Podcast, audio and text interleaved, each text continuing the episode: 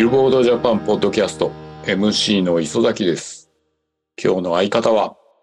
ビルボードジャパンの淵井です。よろしくお願いします。年間チャートお疲れ様でした。あ、お疲れ様でした。はい。生竹さんと同じように早朝朝4時からスタンバって。毎回もう上半期と年間の時ってなんか起きちゃうんですよ。3時半くらいにいつも。あなんか起きちゃったから見届けるかみたいな。前、前回ぐらいコメントした通り、えっと、今回のあの、まあ、トラフィック状況を見ながら、システム会社さんの方でいろいろ調整をして固まらないようにするチューニングも同時並行でやっていた感じだったんですけれども。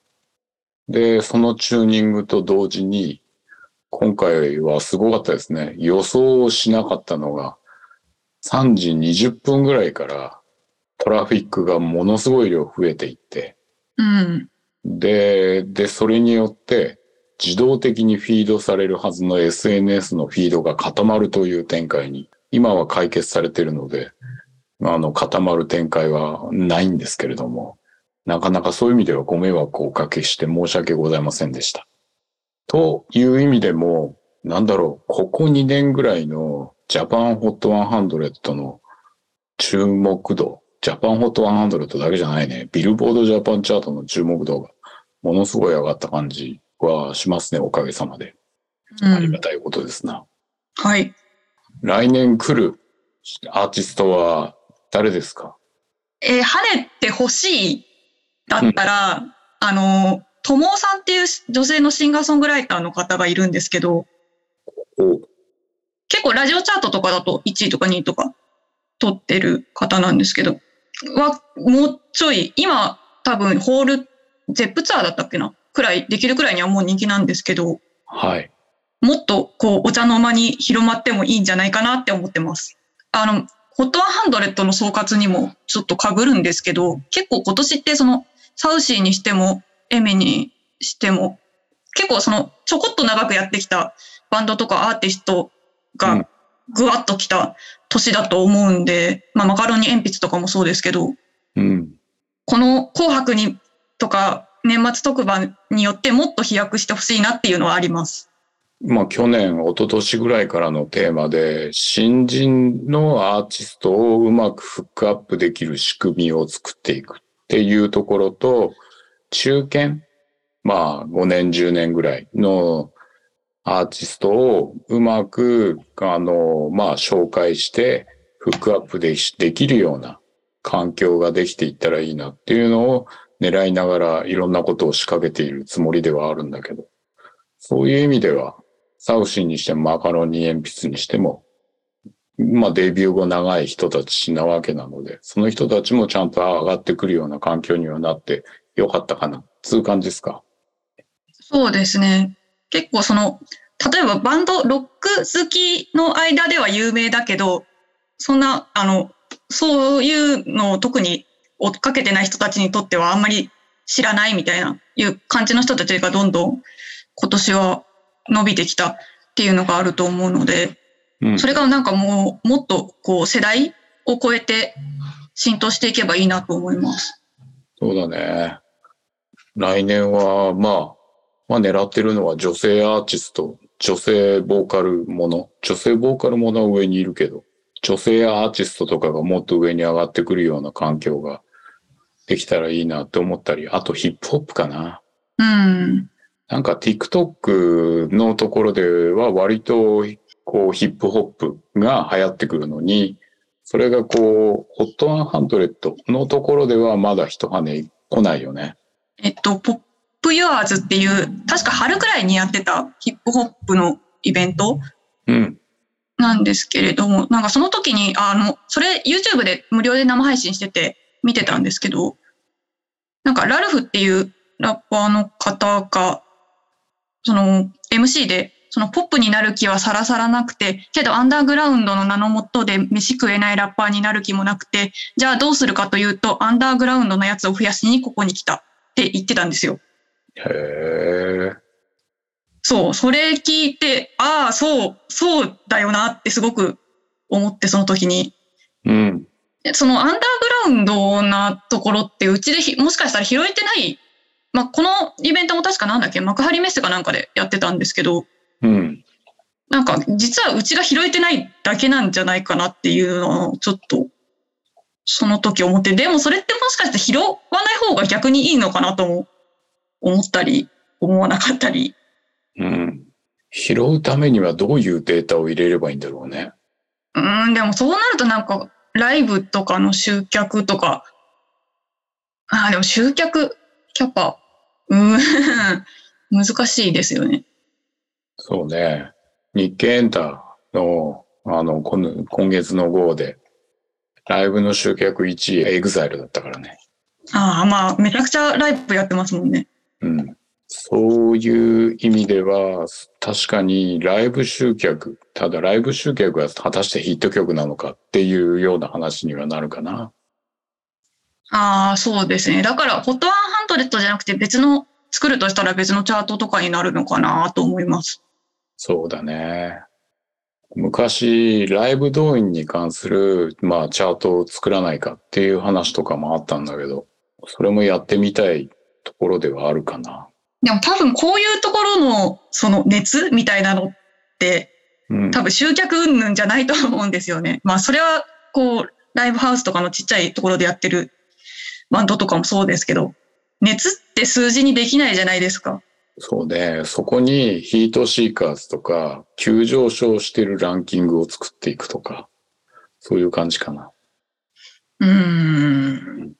ていうのとかは、ちょっと思う。あの、どんどんどんどん集客が広がっているっていう感じをうまくチャート化できたら面白いよね。うん。あ、お金が足りないな。切実すぎる悩みですね。はい。昨日、あの、明日か、明日の木曜日に喋る、喋る、登壇する、登壇する内容を全部まとめて終わったんだけどさ、はい。1975年ぐらいからの音楽のマーケットの規模感がどう変化していったかっていうのをグラフ化するっていうのを作ってたんですよ。はい。で、まあやりながら思ってたのは、ああ、0年代に、今のこうチャートの計算メソッドをもう、を使って、えっ、と、レコチョクさんと、それとサウンドスキャンと、それからプランテックさんのエアプレイデータあたりを合算して、0年代の、えーとヒットチャートをもう一回全部作り直してみたいなっていうのは思いましたね。ああ、それ面白そうですね。クラウドファンディングかな。そうですね。無料でやるにはちょっとリソースが足りないですね。ですね。お金がないな。これ、それができたらさ、あの、割とこう0年代のあのチャートをもう一度再編してみたいなっていうのはちょっと思うかな。あでもそれはすごく、あの、意義のあることというか、あの、需要はあると思います。はい。テレビ局の方でも制作費、私にくれないでしょうか。頑張って作ります。ってちょっと思ったりしたわ。あの、忘れないうちに喋っとこうか。あの、年末年始のスケジュールね、あの、いつか SNS でもう上がりますけれども、来週の12月28日は通常通りで、12月19から12月25日分。なんか初めてじゃない？クリスマスのタイミングのやつを年内に発表できるのって。確かにそうですね。いつも年始にクリスマスはこれが流行ってましたって言ってた気がします。はい。で、様々なデータ提供の会社と、えっ、と、協議をした結果、まあ、すでに今週からアメリカは非常に滞りがちなわけですけれども、うん。めっちゃ連絡、今度連絡の返事が遅くなってきてさ、ホリデーシーズンですからね。うん、当たり前なんだけどさ、はい。で、高島さんがすごいテンションで、あの、今月中に何々の情報を、みたいなことを岡田さんにリクエストしてて、さすがに無理だよ、無理だよってとりあえず言って、なだめたんですけれども、すごいめちゃめちゃ前のめりでしたよ、編集長。あの、岡田さんっていうのは、あの、そういう海外の担当してるスタッフのことです。はい、ありがとうございます。はい。で、で、えーっと、で、1週間、2週間ぐらい休んで、各社との調整の結果、1月10日の火曜日に、12月26から1月1日分を、はい。まず総合チャート発表して、1月11日の水曜日に総合チャート1月2日から1月8日分、これで平常に戻るのかはい。っていうパターンとなりますので、えっ、と、皆様、ご了承いただければと思います。はい。ポッドキャストはどうすればいいですか？11日にまとめてやります？その2週分？そうですね。28日は普通にポッドキャストやりましょうか。で、1月4日はお休みさせていただいて、1月11日に正月同様的な感じのお話をさせていただくっていう感じにしましょうか。はい。と、今ここで完全にスケジュールを決めていくパターンでございますが。はい。それではそんな感じの、えー緊張感あふれる、えー、ホット100をやっておりますが、えーそれでは今週のホット100を3位からカウントダウンお願いします。はい。今週の HOT100 第3位は、キスマイフット2の思い花。第2位が米津玄師のキックバック。そして第1位がオフィシャルヒゲダンディズムのサブタイトルでした。ヒゲダン強いですね。強い。これでストリーミングが1746万8383再生。ということで、ストリーミング指標だけで言うと9週連続1位ですよ。これすで。サブタイトル通算どんくらいですか今、ストリーミングの累計再生数は1億8500万回くらい。なので、来週、今週のペースだと2億突破。まあ、おそらく最速、史上最速で2億突破する見込みです。はい。だそうですよ、皆さん。サイレントの最終回だから、それを受けて、おそらく似た感じの数字になって、で、まあ似たパターンつってもあんまり思い浮かばないんだけど、例えば恋。星野はい。の恋だと、その後年末特番とかに割と露出をしていったっていうところもあって、この後また数字を伸ばしていくんだよね。うん。えっ、と、総合、総合で首位を何度も取っていくっていうパターンになるんだけど、今はい回なるかどうかですね。そうですね。何紅白とかもミックスナッツもあるんで、どっちやんのって感じですよね。はい。あの、私は2曲やると信じておりますが。もう全然2曲やっていいと思いますって、誰 誰目線だよって感じですけど。ね、紅白メドレーっていうことでね、やってもらっていいんじゃないでしょうか。はい。ということで、ミックスナッツも10位、10位じゃない、8位、総合8位で、再生数、まあ、ストリーミング再生数656万飛んで26再生を取ってるわけですからね。はい。それを考えると、もう、ロングヒットもいいところっていう感じです。スパイファミリーは来年、えっ、と、シーズン2とそれから映画が告知されましたね。はい。なので、まだまだ行くぜっていう感じでございますね。うん。はい。まだまだ行くぜは、えっ、と、米津さんのキックバック。こっちも、こっちもストリーミングの再生数は今週だけだと、えっ、と、1121万7783再生。これは累計で再生数どんくらいですか？僕は今1億3500万くらいです。なるほど。こっちは、なんかヒゲダンの最速2億みたいなところまでが結構脚光を浴びてしまうところではあるけど、これはこれですごいもんね。そうなんです。キックバックも言うて史上2番目の速さなんで、その1億達成までは。ですね。というところでキスマイの思い花、スローソングですね。なんか今週バラード多いなって思いませんでした？思った。そういう意味で、あの、米津さんと10フィートはなんか逆にいいなって思っちゃう ところではあるんだけど。なんかこれ去年も、すみません、あの、去年もそうだったのかなと思って調べたんですよ。で、ちょうど去年のこの12月の第2、3週あたり、うん。結構やっぱ冬ソングみたいなのが多くって、確かちょうど1年前は JO1 の僕らの季節っていう曲が1位だった時で、まあそれも割とちょちょっと冬っぽい感じ。こんなにな、なんだろうな、こんなにしっとりな感じではなかった、あえっ、と、去年のトップ10は。あれなのかな？ストリーミングのプレゼンスが上がっていくことによって、ストリーミングで聴きたくなる曲っていうのが、まあ、秋冬っぽいラインナップに、季節感に影響されやすくなるってあり得るのかな？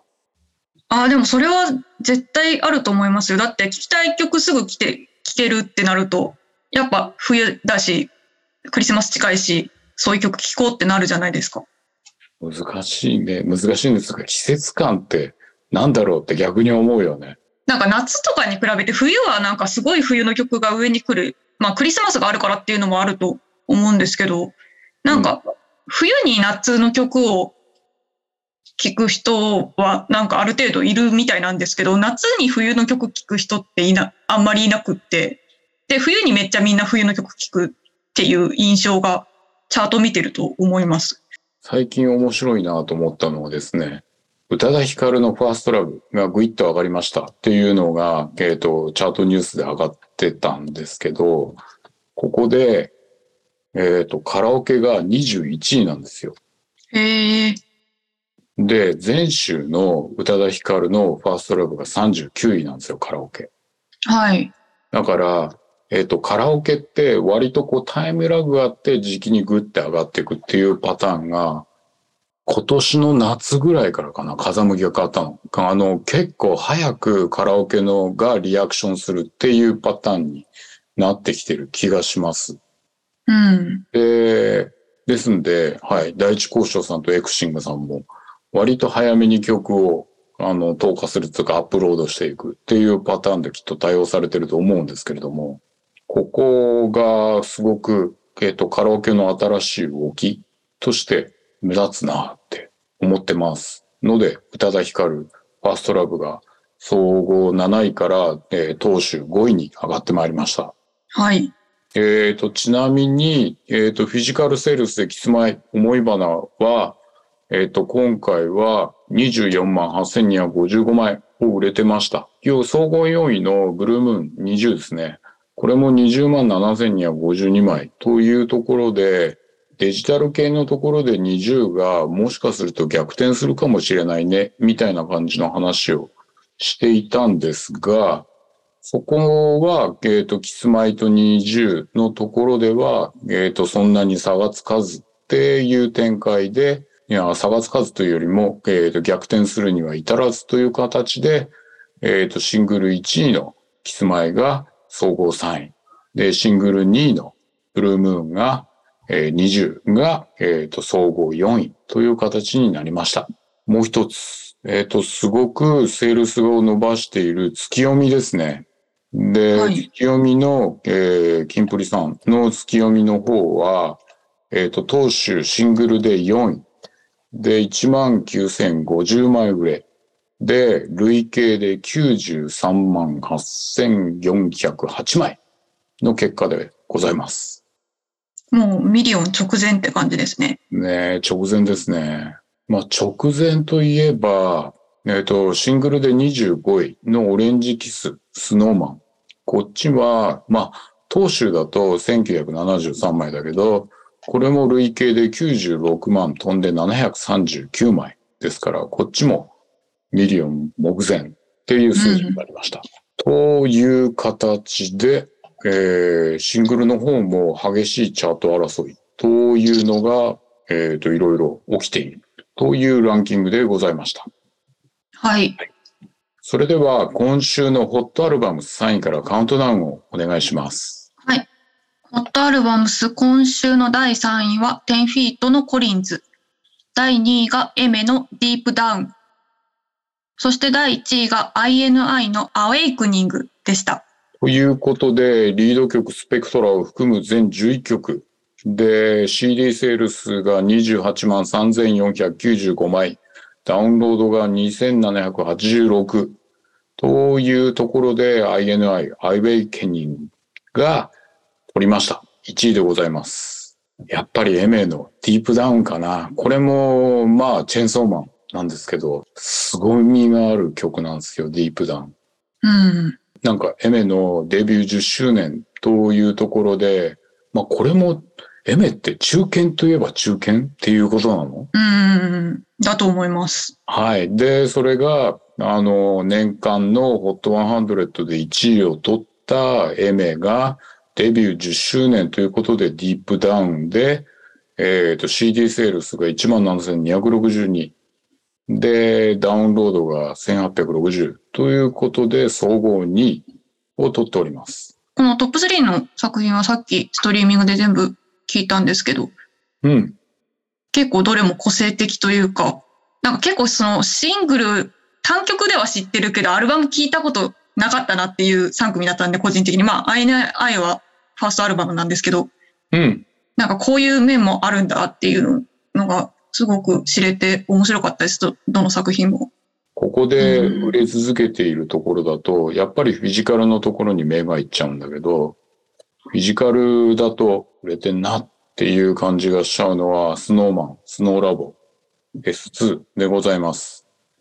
はい。19万8772枚累計でございます。当週は4471枚売れたっていうところで、当然同じ枚数を取れば、スノーマンミリオン達成を来週マークするっていう感じです。うん。ミリオンを突破できたら2作連続、アルバムはミリオンということで。ですね。うん。今年は特にフィジカルでのアクションがすごい目立っていたな、いろんなアーティストが、とは思っているので、うん。サウンドスキャンチームが今合算をつらつらといろいろやっているはずなので、そうすると、それの年間の結果が1月にまた発表される感じになるんですよね。